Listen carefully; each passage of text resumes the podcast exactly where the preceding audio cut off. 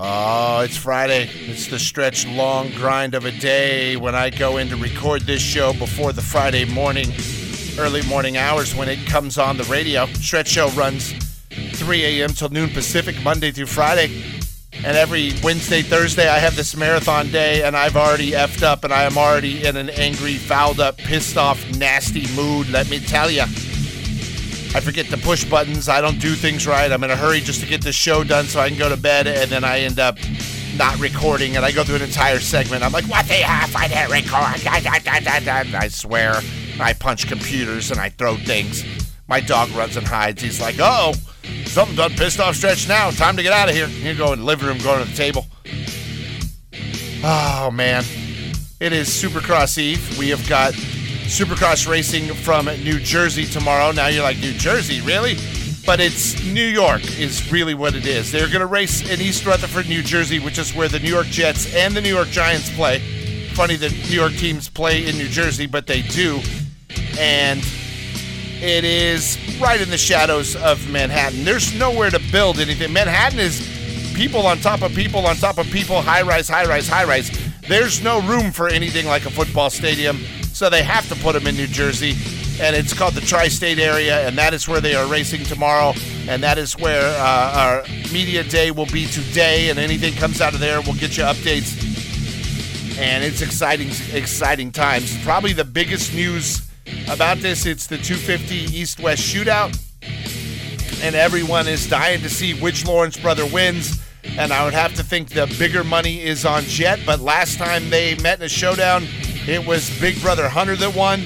We got Hunter on the show today. He's going to be coming up here in the middle of the show if you missed that interview. We also got two dudes from Star Racing Yamaha and Jordan Smith, who you will hear in mere moments, and then young Danger Boy Deegan, who is setting the world on fire like Jet Lawrence is going to move up to the 450s here in about four weeks, five weeks. And the second Jet moves up to 450s, the new Wonder Boy of 250s is probably going to be Danger Boy Deegan. The the fans love him. He's he's he's doing better than Jet, and that's saying something. Jet is a phenom. Danger Boy is doing better than Jet. Uh, this kid stays healthy and he's got his head screwed on right, which it looks like he does. Shout out to Brian Deegan for like racing that kid right. I, I, like that kid, man, and he's aggressive and good, and I, everything about him is freaking cool to me. So we'll talk to him. Three podiums in his rookie year, number two in points in the 250 East. That's incredibly solid.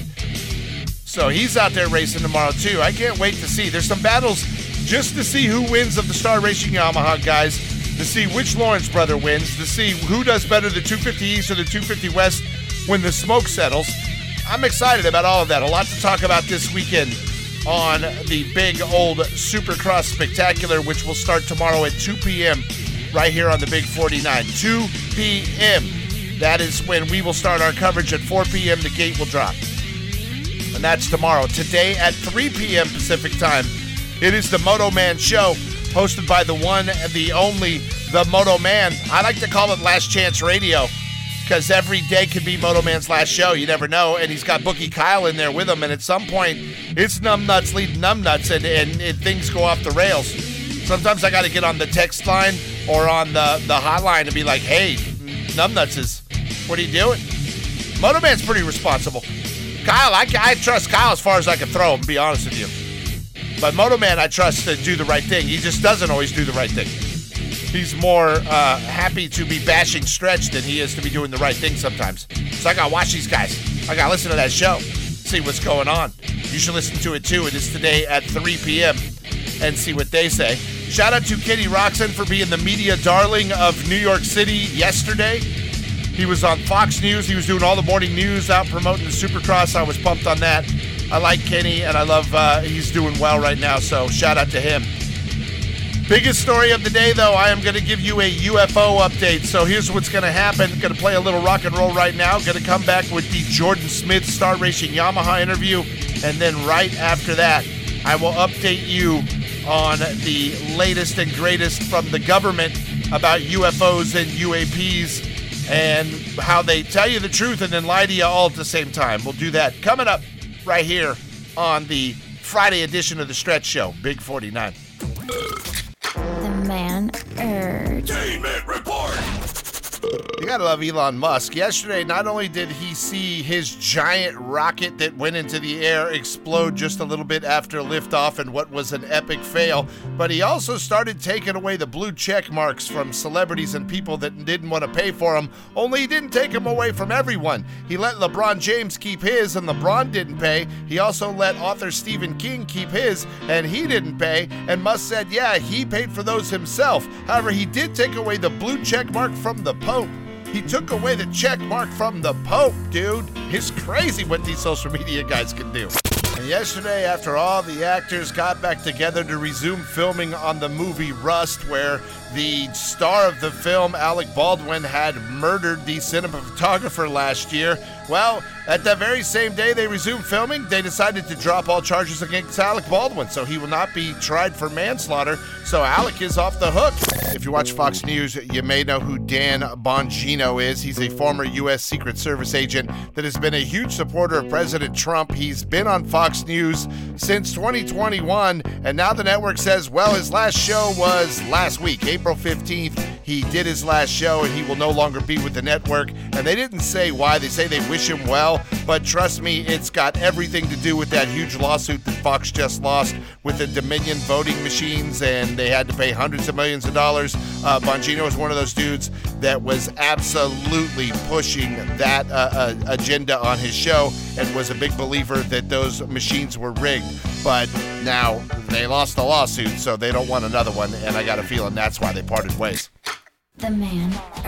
Entertainment with Stretch. Big 49, it is a stretch show, and right now we are sitting down with Jordan Smith of the Star Racing Yamaha team up on the podium in second place tonight. Uh, another good night of racing, Jordan, and it looked like for a while in that main event that you had a shot to go all the way, but you did have another battle with uh, your teammate Deegan, and then you got by him. Did you think at any point you had a chance to catch up to Hunter and then maybe put this one away and get the win, or, or where was your mindset uh, uh, during this battle tonight? Yeah, um, once I got around Haiden, I uh, put in some good laps and was Yeah. just making like little mistakes here and there. And then uh, one lap before Nate went down, I uh, caught one of the ruts going into the first set of whoops and was like fully sideways and somehow rode it out Yeah. pretty safely. And uh, after that, he kind of pulled pretty good. I think that was probably my bad lap, and Yeah. I just kind of not cruised it in, but just tried to be smart from there on in. And then I think it was the next lap, Nate was down, and that was tough to even like get through there because I didn't feel comfortable even skimming the whoops and not cleaning out the whole medical team and Nate. So. Um, it's a bummer to see Nate go down, hoping that he's okay. But yeah, um, I definitely felt like at the beginning that I had the speed to kind of Yeah. to maybe catch him and, and put some pressure on him. I mean, it's been been hard to get any pressure on him all, all year, so Yeah. uh, it felt good to be a little closer this time. All right, uh, let's talk about your season. You have these really great races like tonight where you're up high up on the podium, and then you had, well, like, I guess Tampa, and then Detroit was really bad, and those kind of cost you. But what's your take on your entire season overall? Uh, what's your mindset on how you've done? Uh, yeah, I mean, like you said, other than Tampa and, and uh, Detroit, but uh, yeah, I feel like it's been a pretty good year. I feel like my speed Okay. has been the best of my career, and uh, just some couple of bad decisions and things just not go my way. Uh, kind of race myself out of any kind of you know title chances or, or anything like that. So. Um, I think it's been good. I think I've gotten better as the seasons went on, and and uh, we're working on the bike a little bit, just trying to get a little bit more comfortable, and um, and it's been it's been good. I'm really excited with where I'm at, and uh, yeah, I think it's it's been a good season, but uh, not really what I expected coming in. I expected to be a little bit just more solid. So just some little things that went wrong, and uh, yeah, it's not fun leaving leaving the races whenever those things go wrong. That's for sure. All right, and and then how, how do you deal with that? Uh, I guess mentally to keep going. You get a you get a race like Detroit where you get the D, the D and Q, and then you know then you're coming back and bam, here you are at number two with probably a chance to have won it tonight. So. Uh, how do you keep yourself, I guess, even keeled throughout those mixed results like that when you know what you're capable of? Yeah, I mean, uh, the the not qualifying at, at Detroit was probably the lowest I've been um, without getting without leaving the track hurt. You know, I left Yeah. healthy and was just super bummed, and and uh, yeah, we had a break, and the break didn't really go that good for me either. I twisted my ankle like the first week Oh, of on outdoors, and uh, didn't really know if I was even going to be able to race here. Uh, Oh wow. even this past weekend, like was still struggling to walk a little bit and stuff. And uh, yeah, just a lot of doctors and therapy and that kind of stuff. And uh, started feeling a little better on Wednesday. Did about 15 or 20 laps and. To come out here and, and ride like I did and, and finish second was uh, pretty unbelievable to me. So uh, yeah, I felt Yeah. really good and and like Hunter touched on at the beginning, there's the lows are very low and the highs are very high. So Yeah. uh, it's just trying to find some sort of balance in between that and uh, just trying to you know not get too down on yourself whenever things go bad. For Yeah. sure, it's uh, it's tough, especially whenever you've had a career of injuries and things not going uh, as as you planned. So uh, it's it's tough to to keep the mind mindset good going into rounds whenever you have a bad one. All right, and, and that's I want to talk about the, the bad one because tonight's a good one. Tonight was was a great one. Second place overall here in Atlanta on the podium, looking really really good, not making very many mistakes. But let's look back at because we didn't get to talk to you after uh, Detroit, and that's where uh, basically all hell broke loose for you, where you had a crash in the heat race and then you end up in the LCQ and then you, you didn't get there. So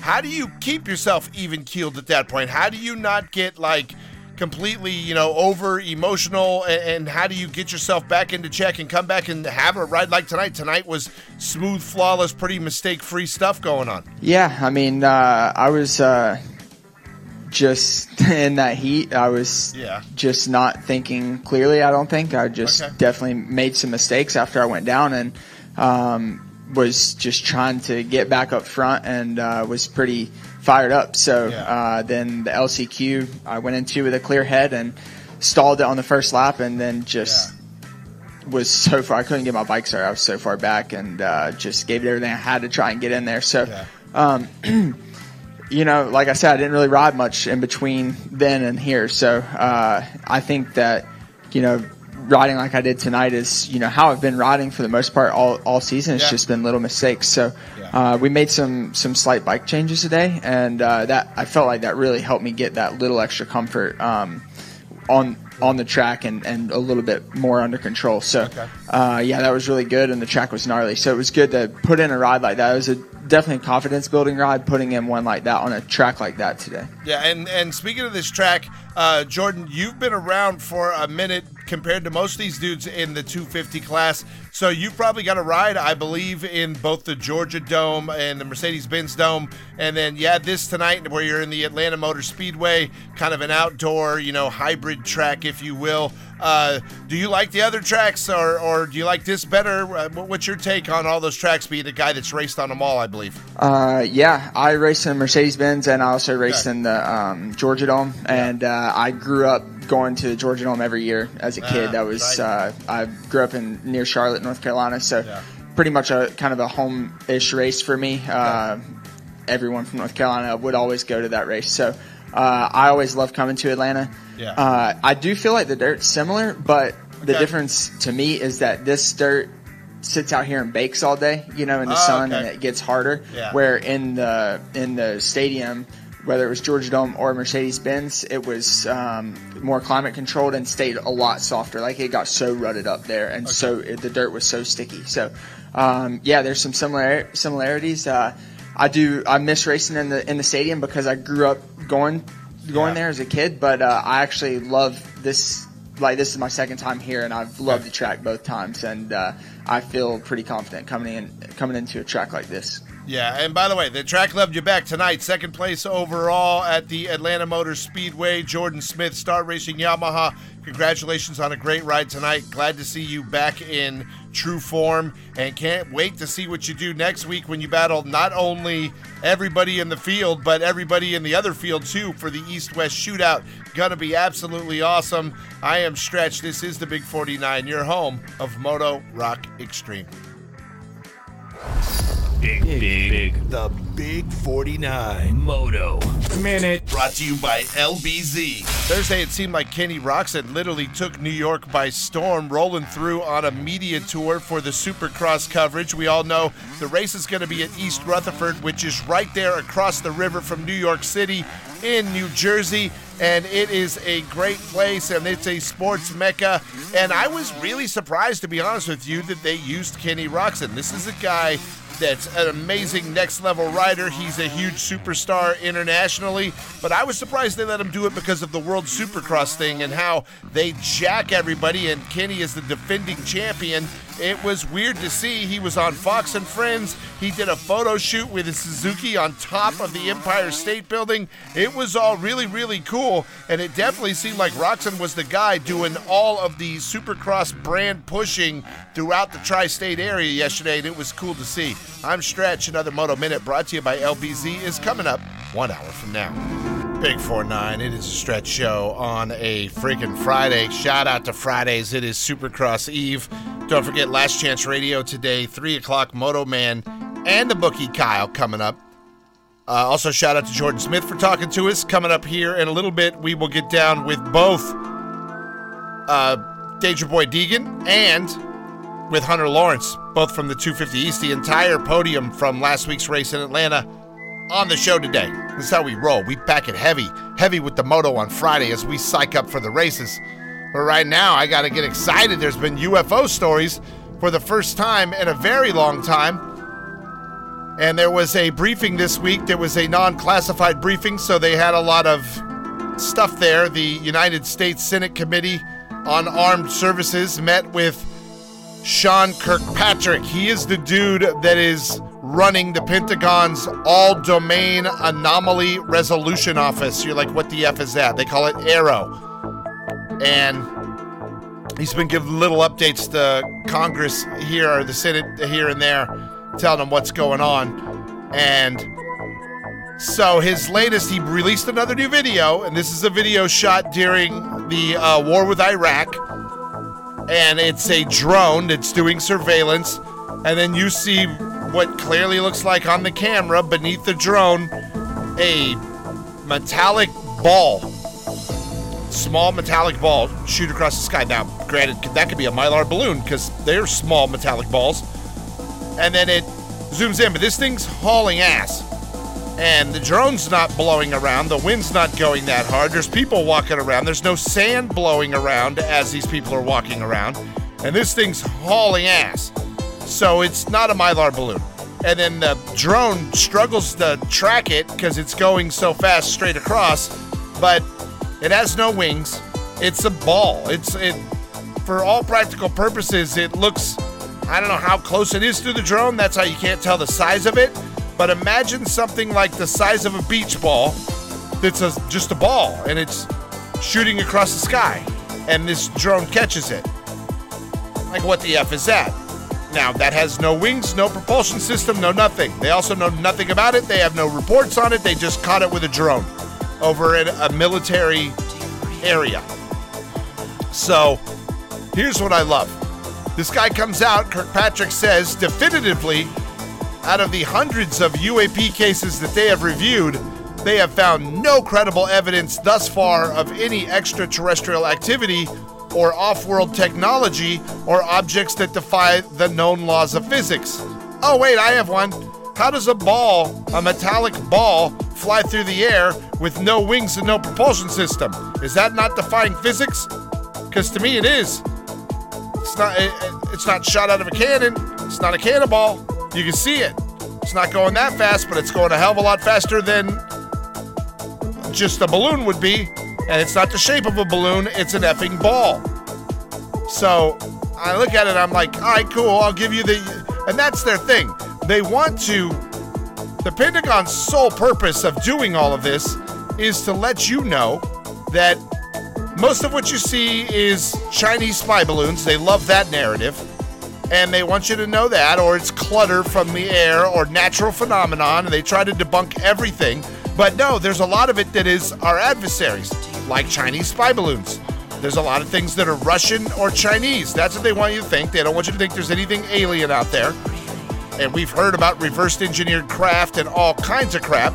And the more and more stories I hear when I get down into the UFO rabbit hole is a hell of a lot of UFO witnesses, which they'll never say in this committee, are the reverse engineered American craft. The, the, they're, they're UFOs in a sense, but they're owned by the United States of America, and the American military doesn't even know we have these, and they say they're flying those over the ships to see what our guys will do. And if our guys do shoot at them, they'll just buzz out of the way. There's nothing they can do. So, depends on how deep down the UFO rabbit hole you want to go. But this guy, uh, Kirkpatrick, washes off most of them. He did say there's like 600 unanswered ones out of all of the reports they've had because they did, they asked for a clear update on what would you say the number is, and then he goes into most of them are like I said balloons, aerial systems, this and that. They have an explanation for everything, and that's their job to explain away everything. And by the way, that's what the human brain wants.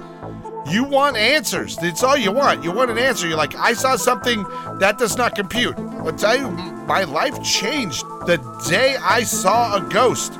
And I looked me in the eye and I was like, that's a ghost. And the day that happened, my whole effing world changed because ghosts aren't real. There's no such thing as ghosts until you're looking at one. And then now everything's possible. Everything's possible because you're there's no such thing as UFOs, there's no such thing as ghosts, there's no such thing as the Loch Ness monster or Bigfoot. To me, any of that is possible at this point because uh, Dogman, all that stuff, the New Jersey Devil, all those things are possible if you ask me. And Kirkpatrick is the guy that put this video out there. He showed it in the meeting. It was from an MQ9 Reaper drone somewhere over Iraq. And this metal ball just flies right on over.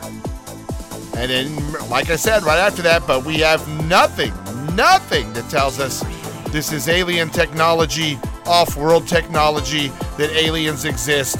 We just have these weird things that we don't know what the F they are, and they can outperform anything we have in the sky, and we can't explain them.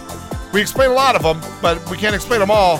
And, well, nothing to, nothing to see here. But we do need more money because it's probably from the Chinese or the Russians who are way ahead of us.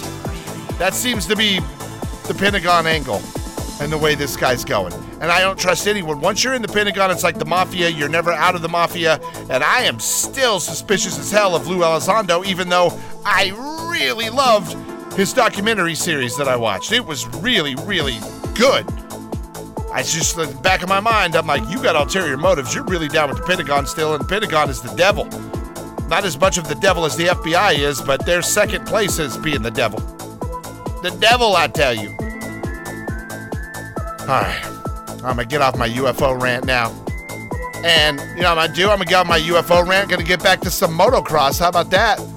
How about right now? I come back and I drop a little Danger Boy Deegan on that ass. Star Racing Yamaha's Danger Boy Deegan. Love this kid. We've had him on the 49, and he's a rising star in the moto world. So we'll get to him next. Good interview. Nah, it's because it's me. It's probably, probably why. It's probably it's 70%. 60 40 if I'm Adam Cianciarulo, but I'm a cocky bastard, so I'm 70 30. Yeah, 70 30. It's a good interview because of stretch. It's the big 49.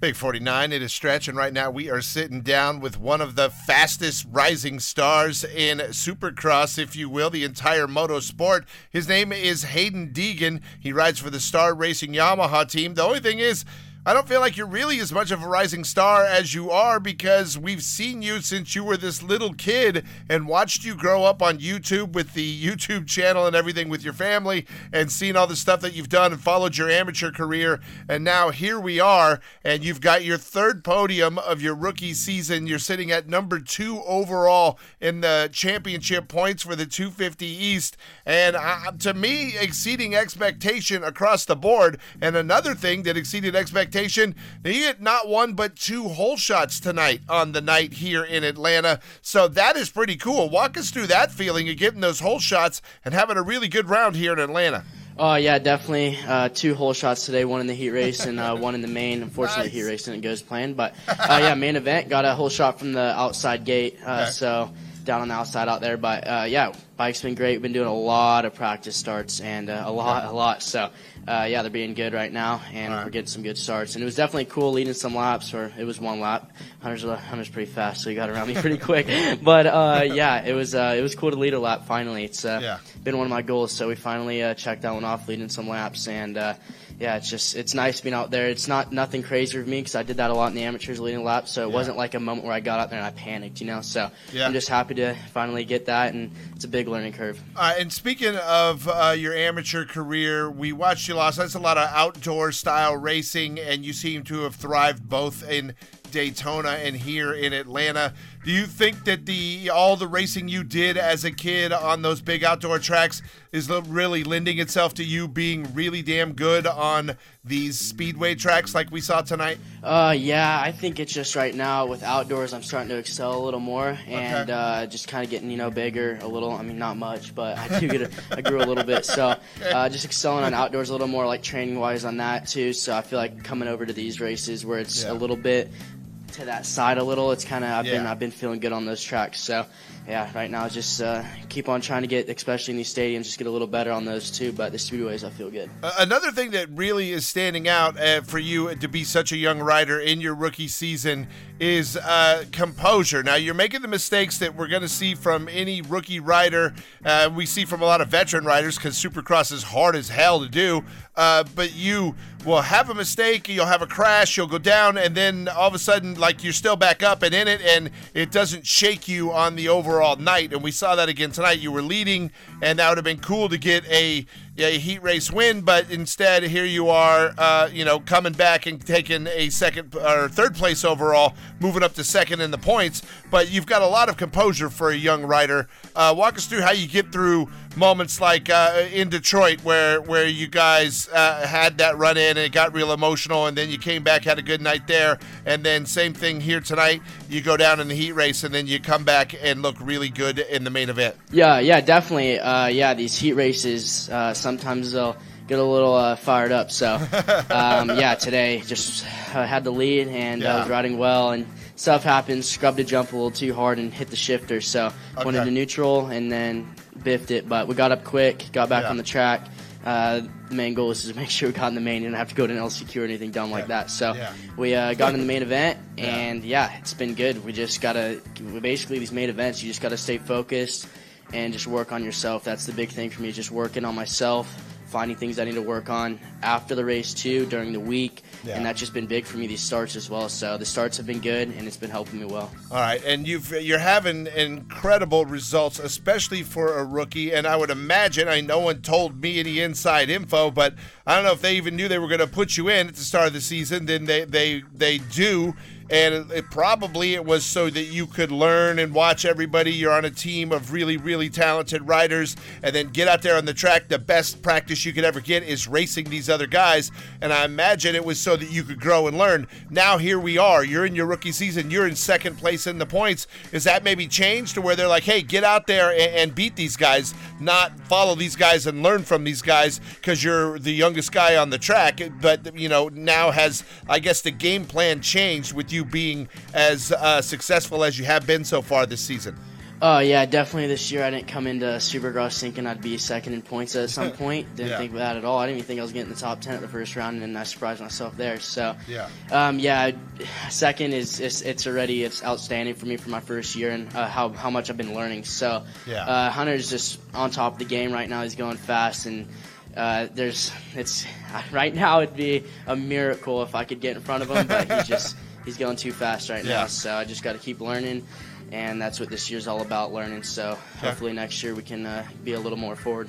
All right, and uh, one, one more question before we go, Haiden, and that is this crowd freaking loved you tonight when you came out. Maybe one of the loudest responses that we heard of, of all the riders on the night. Like they went crazy for you.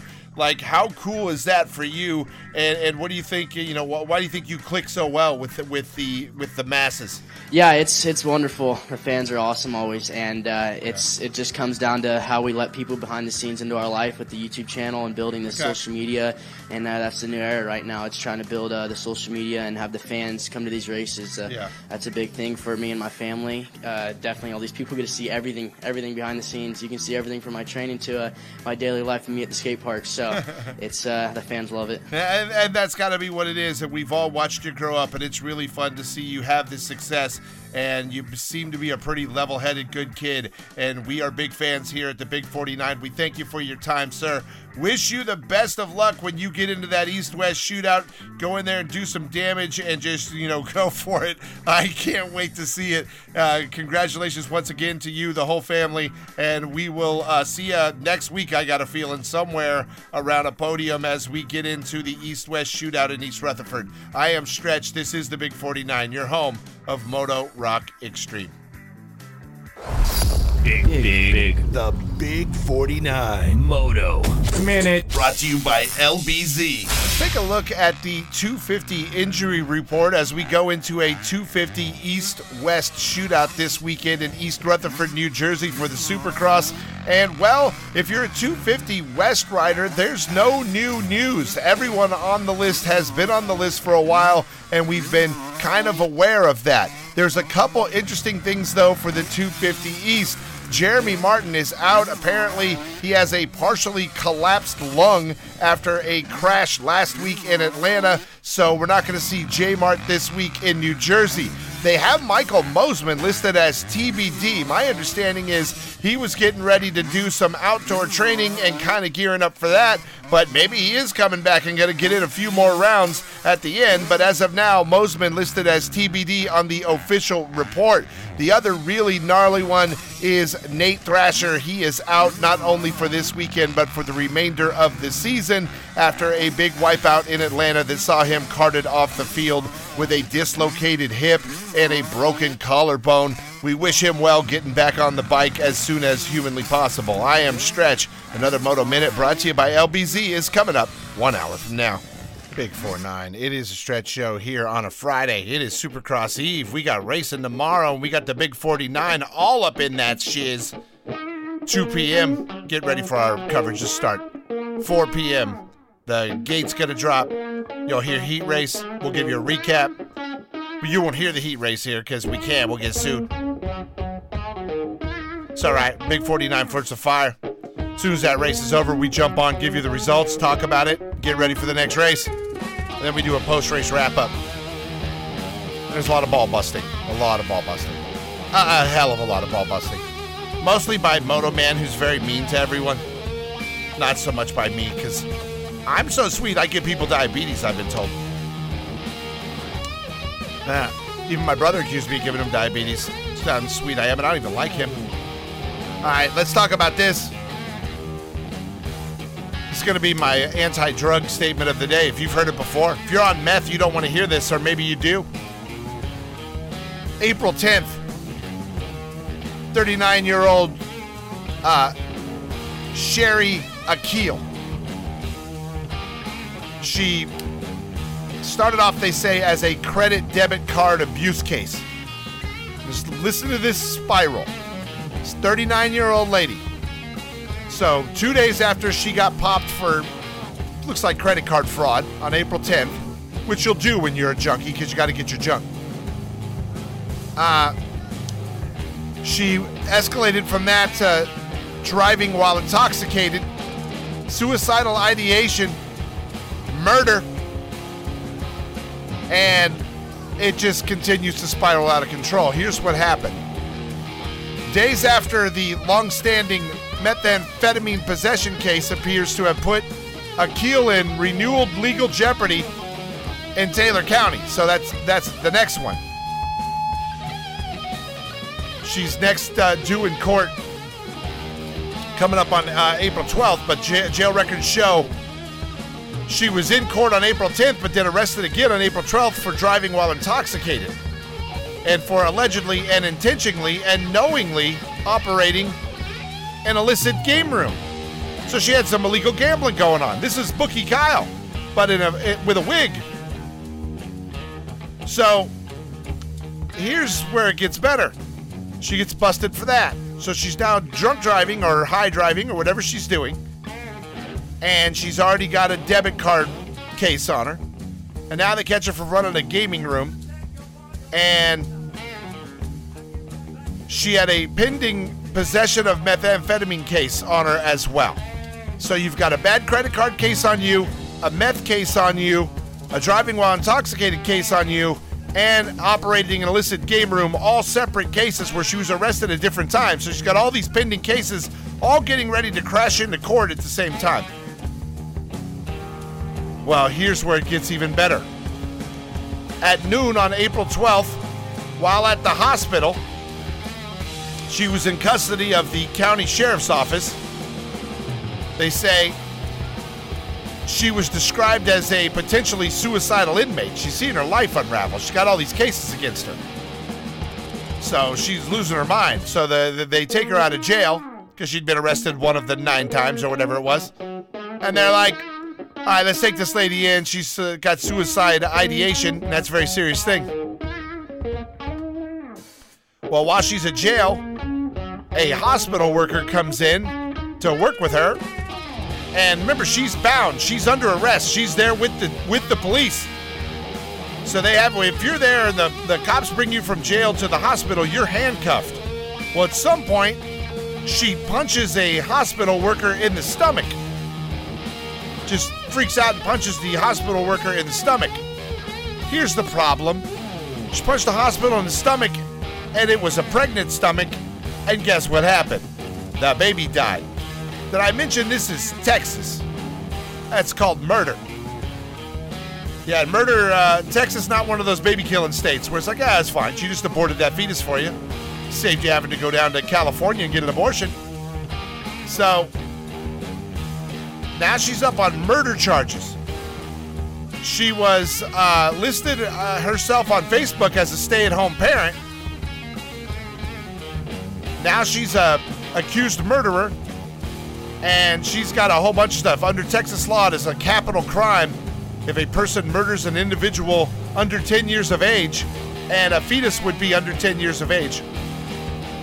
They say by Texas law, a human being who is alive, including an unborn child at every stage of gestation, from fertilization till birth. There you go. She is one of 40 people facing indictments in Taylor County right now. It was a meth possession case that led to a guilty plea in June 2021, which, by the way, she got a deferred sentence of three years of community supervision and 160 hours of community service. And now she's effed that deal up. She also showed prosecutors filed a motion to revoke, revoke her deferral in October of last year because she had done something else. And, and they just kept letting her out. But here's the thing they'll give you enough rope to hang yourself. They just keep letting you go, letting you go, letting you go. And then you keep getting arrested, keep getting arrested. At some point, they got to put your ass back in jail. So there's been another uh, motion to revoke her community supervision on April 17th. That's the day they got her with the meth possession. In June 2021, the judge who accepted the meth possession guilty plea found her to be mentally competent to stand trial. So here you go. You get on the meth, you spiral out of control. Then you get all suicidal while you're in jail because you've been caught, not because you care. And then you decide to have a hissy fit, bitch fit, which a lot of addicts do that. They get violent and crazy. And they get all pissy and throw things and stomp around and act like giant babies because they're not really adults. They're not really grown up enough to take care of themselves. And they damn sure don't give an F about another human being on the planet outside of themselves getting high. And this escalates to this lady punching a poor pregnant nurse in the belly while she's in jail in the hospital and kills this lady's unborn baby. All those, all those. Moral of the story don't do meth. I've told this story before and I'm going to tell it again right now. True story. I was at uh, the one high end rehab I worked at. I was assigned to go get people. I was that dude. I was like, hey, we got a we got somebody needs to come in. Go get them. And I would go to jail and get people. I would go to loved ones' houses. I would drive up to the interventions and get people. I would go pick people up that were just ready to come and they were ready to be taken in. But I would go get them and I would bring them in. And that was my thing. And they would run from me. I've kicked doors down inside of LAX in the bathroom, catching people doing all kinds of drugs. I got stories for days. But one day, I'm here in lovely Los Angeles, California, and they say, hey, we got a pickup for you. Should be mellow, famous last words. Uh, down in uh, far away, about two hours away from where our office is. Good two hour car drive. And that's each way, two hours. So I drive down and I pick up, and this individual is a doctor. They go, should be mellow. It's a doctor. They're ready to come in. Uh, and then you know, what's their DOC? What's their what's their drug of choice? Their drug of choice is meth. Okay, doctor doing meth. That's not a doctor you want practicing on you. So you got to get cleaned up if you're a doctor. So we drive in, and it is very uneventful all the way in. But I had just been in the car for about five hours total, and I get this person in, and we are pulling in the driveway. They hadn't said a word the entire drive. I picked them up. Hey, how are you? I'm good. All right. Tell me if you need the AC going, whatever. Never a word. They sat in the back, talked on their cell phone a couple times. Nothing, not a peep. We just drove, drove, drove. So we pull in and everyone gathers around. You got all the therapist and your intake coordinator and the salesperson from the rehab that make sure the check clears for they let you in. And they all meet me in a group in the driveway as I pull up with this person. And they say, How was the drive? Granted, we're driving a beautiful luxury SUV, like a, might have been a Suburban or a Tahoe. And they go, Well, my ex husband hacked all the highway signs as we drove by. And uh, they were sending me threatening messages every time we passed one, and then they would explode. And I was like, I looked like, what? Like, uh, were you in the same car I was in? Not only did you not say anything, I didn't. There was nothing like that occurred. And she lost her mind on me and said, "You saw it. You know you saw it. He's paying you." And the paranoia, insanity kicked in. And they said, "Hold on, don't go anywhere," because I was about to go home. They're like, "Don't go anywhere. You're taking her." And there's a certain mental hospital that you take people to and then it was about an hour and a half away from where we were and i immediately turned around after driving for five and a half five hours five and a half hours got right back in the car with the same person and drove them to the mental hospital because the methamphetamine had done such a number on their mental state. And a lot of times people don't come back from that. I'm just letting you know. Don't. Meth is the worst thing. All drugs are bad. Methamphetamine's really really really bad. Super bad. There you go. Don't do meth. Moto man put down the pipe right now. Put your clothes on. All right. I'm stretch it's a big 49 Big, big, big. The Big 49. Moto. Minute. Brought to you by LBZ. There's a lot of hype going into the 250 East West shootout this weekend in East Rutherford, New Jersey, and all eyes are on the Lawrence brothers, who both have the red plate in each division. They both ride for the HRC Honda team. And this week, when they were asked about who's been faster at practice, we learned that, well, because of a slight mishap in Atlanta with Hunter, even though he did go on to win the main event, he was not even practicing this week at all. So he and Jet have not ridden together in quite some time on a supercross track. And they both say whoever gets the best start will probably be the winner of that battle between Honda and Honda and brother and brother. And we all can't wait to see it, man. It's going to be a doozer. I'm Stretch. Another Moto Minute brought to you by LBZ is coming up one hour from now. Big 4 9. It is Stretch Show. Right now, we're getting ready to say goodbye to a whole lot of people. Pulitzer Prize winning people.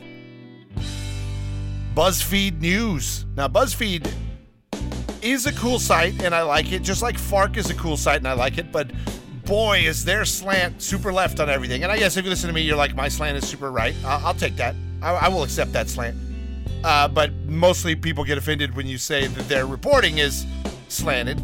But BuzzFeed News, which won Pulitzer Prizes, as a massively award winning digital news website took the internet by storm over 10 years ago and just freaked out all media organizations.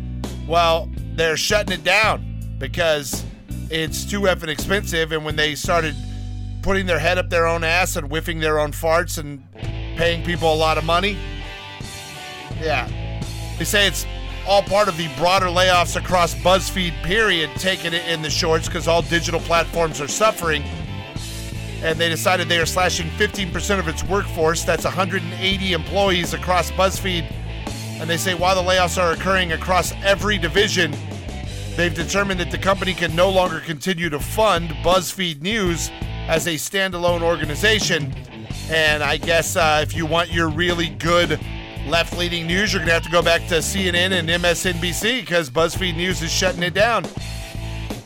And they were really touted, but they did to the news world, the left leaning news world, what Big 49 is doing to radio. And really, really, they did. But we're not going to grow out and, and then bankrupt ourselves. Yeah, they say BuzzFeed is trying. They also own the Huffington Post, and they're trying to tell some of the people, "Hey, we're going to try to get you jobs over there." Because when they got real big, they also bought the Huffington Post. So it's interesting to see, but uh, this is. They say while jarring that the news was not particularly surprising, BuzzFeed invested vast sums of money into the news product, where they took top journalists from legacy newsrooms and opened bureaus across the entire world. Like they became a like they seriously started thinking this would be like the Big 49 coming right now and being like, all right, we're Big 49. We're gonna open studios in three different cities. Oh wait, we do we have that. Scratch that comment. Okay, uh, this is Big 49. We're gonna go out there and take on the an entire industry and change how it's covered. We're gonna become the only outlet ever to cover motocross. Oh wait, we do that. Yeah, no. But I see a lot of parallels. Literally, as much as I hate BuzzFeed and the, the leftist slant of anyone, I, I got to respect what they did. They came in and changed the game, and I, I think there are there are a lot of parallels to what they're doing, eh, what they did in news to what we're doing in radio. Very, very much so. So they're cutting Costo and laying people off because they're taking it in the shorts. Yeah. The guy that founded the whole thing left him uh, years ago. He co-founded a similar thing, uh, and he says it's like they screwed it up, and he's all bummed that they destroyed his baby. Yeah. The guy that was the CEO said, "I want to be clear. I could have managed these changes better as the CEO of this company, and our leadership team could have performed better despite these circumstances. But I made the decision to overinvest in BuzzFeed." Because I love their work and their mission so much. He says this made me slow to accept that the big platforms wouldn't provide the distribution or financial support required to support premium free journalism that was built for social media. See what I mean? He says our mission to impact on culture and our audience is what matters most, but we need a stronger business to protect and sustain this important work. It's, it's, I'm telling you, with us, we're getting cock blocked out of agencies and everything else by terrestrial radio and even satellite radio to some degree. There's people that are cock blocking us, and, and it's it's a tough world to be a startup and break in, and they did it amazingly well, and then overspent and just screwed it up. We we can't make that mistake. Good thing we can't overspend. Well, actually, we overspent yesterday. I think we ordered a pizza. I think we overspent. That's our budget for the month or the year. Yeah. So rest in peace, uh, BuzzFeed News. It is going goodbye. Yeah. I'm Stretch. What are we going to do next? I'll drop another story on that ass, and then I'll get into the final hour where we'll rerun the Jordan Smith interview and talk some more moto, and then go home. It's the Big 49.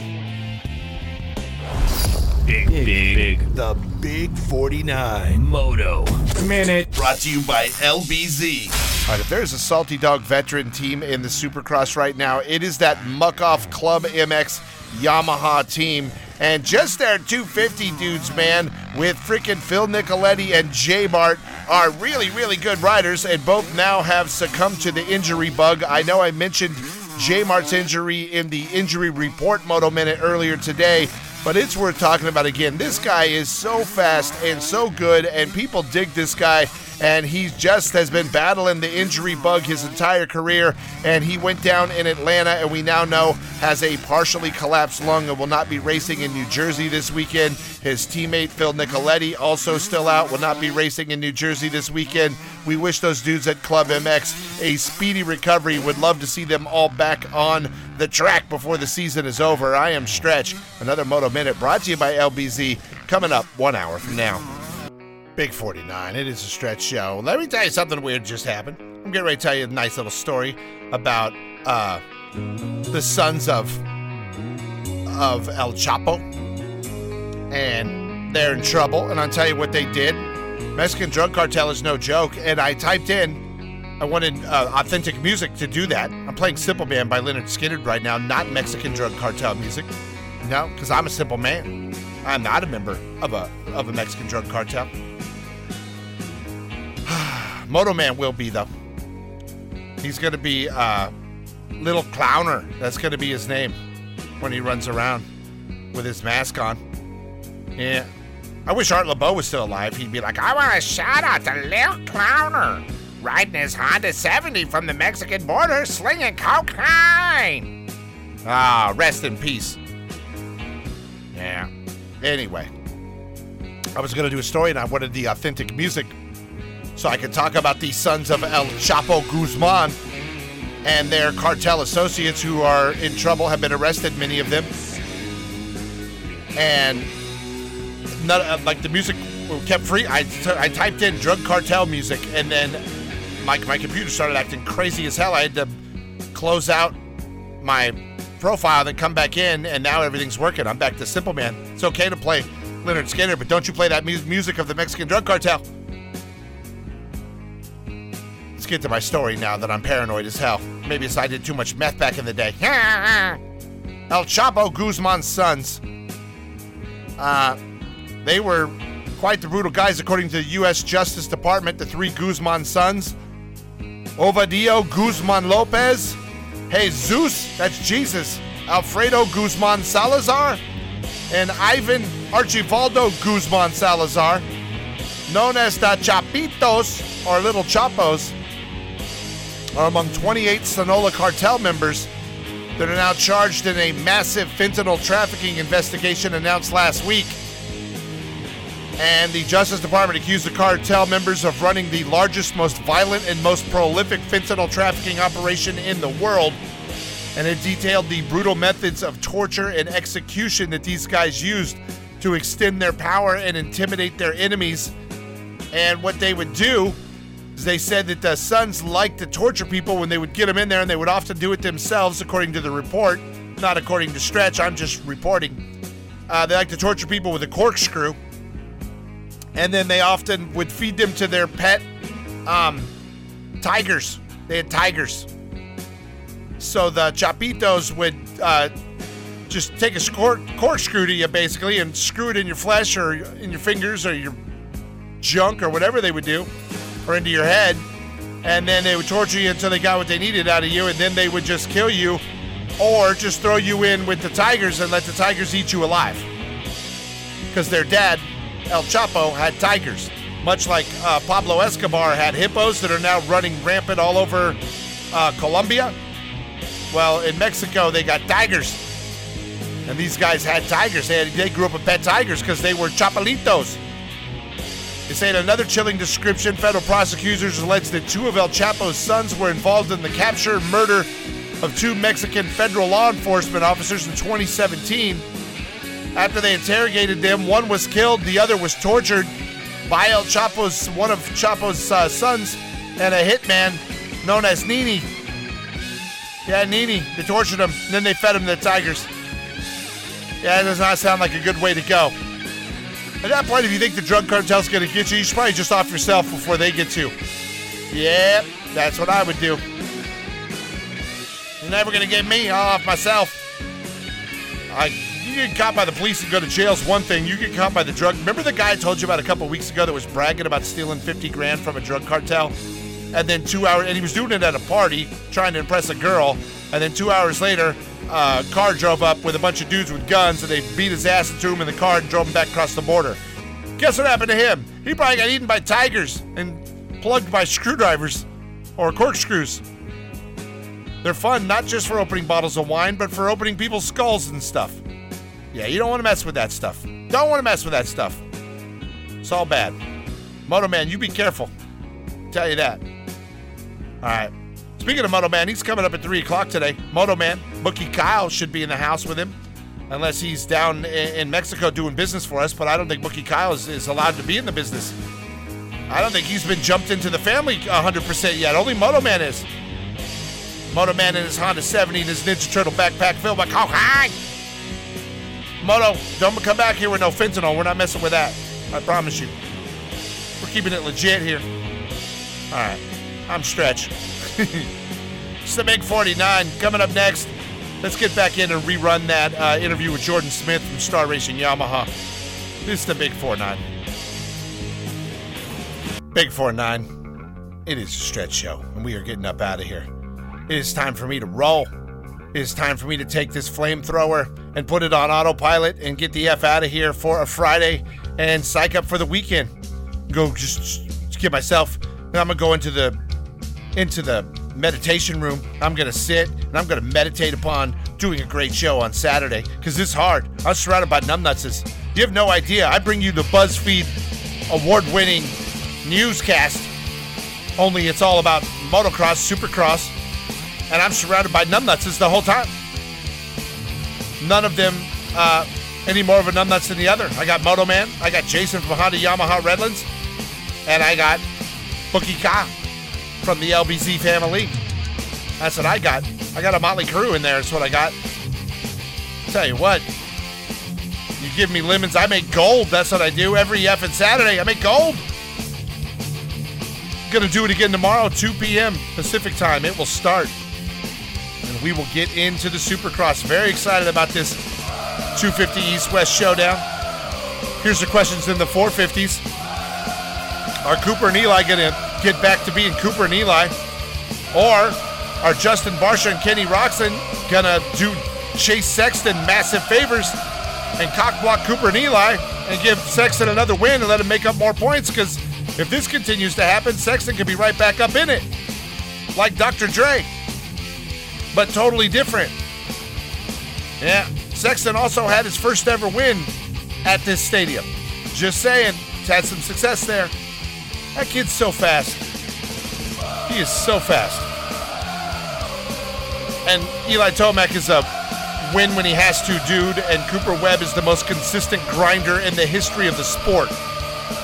It's lending itself to a really good fight. And then Barcia and Roczen are bashing each other's heads in all, as we go throughout the year. I mean, in a friendly, con- nice, competitive way, not in a mean way at all. They seem to be really good friends. It's fun watching all of the, all of the news, you know, stories of Supercross, and we will watch that again tomorrow as we get back underway. I will be back then after that on Monday for the Monday edition of the Stretch Show. We'll get interviews with whoever does get the win tomorrow night in Rutherford, New Jersey. Oh man, you guys in the meantime, take care of yourselves. I will talk to you tomorrow, 2 p.m. Listen to Moto Man and Kyle today at 3 Pacific time. Till I talk to you again, God bless you all, and God bless the United States of America.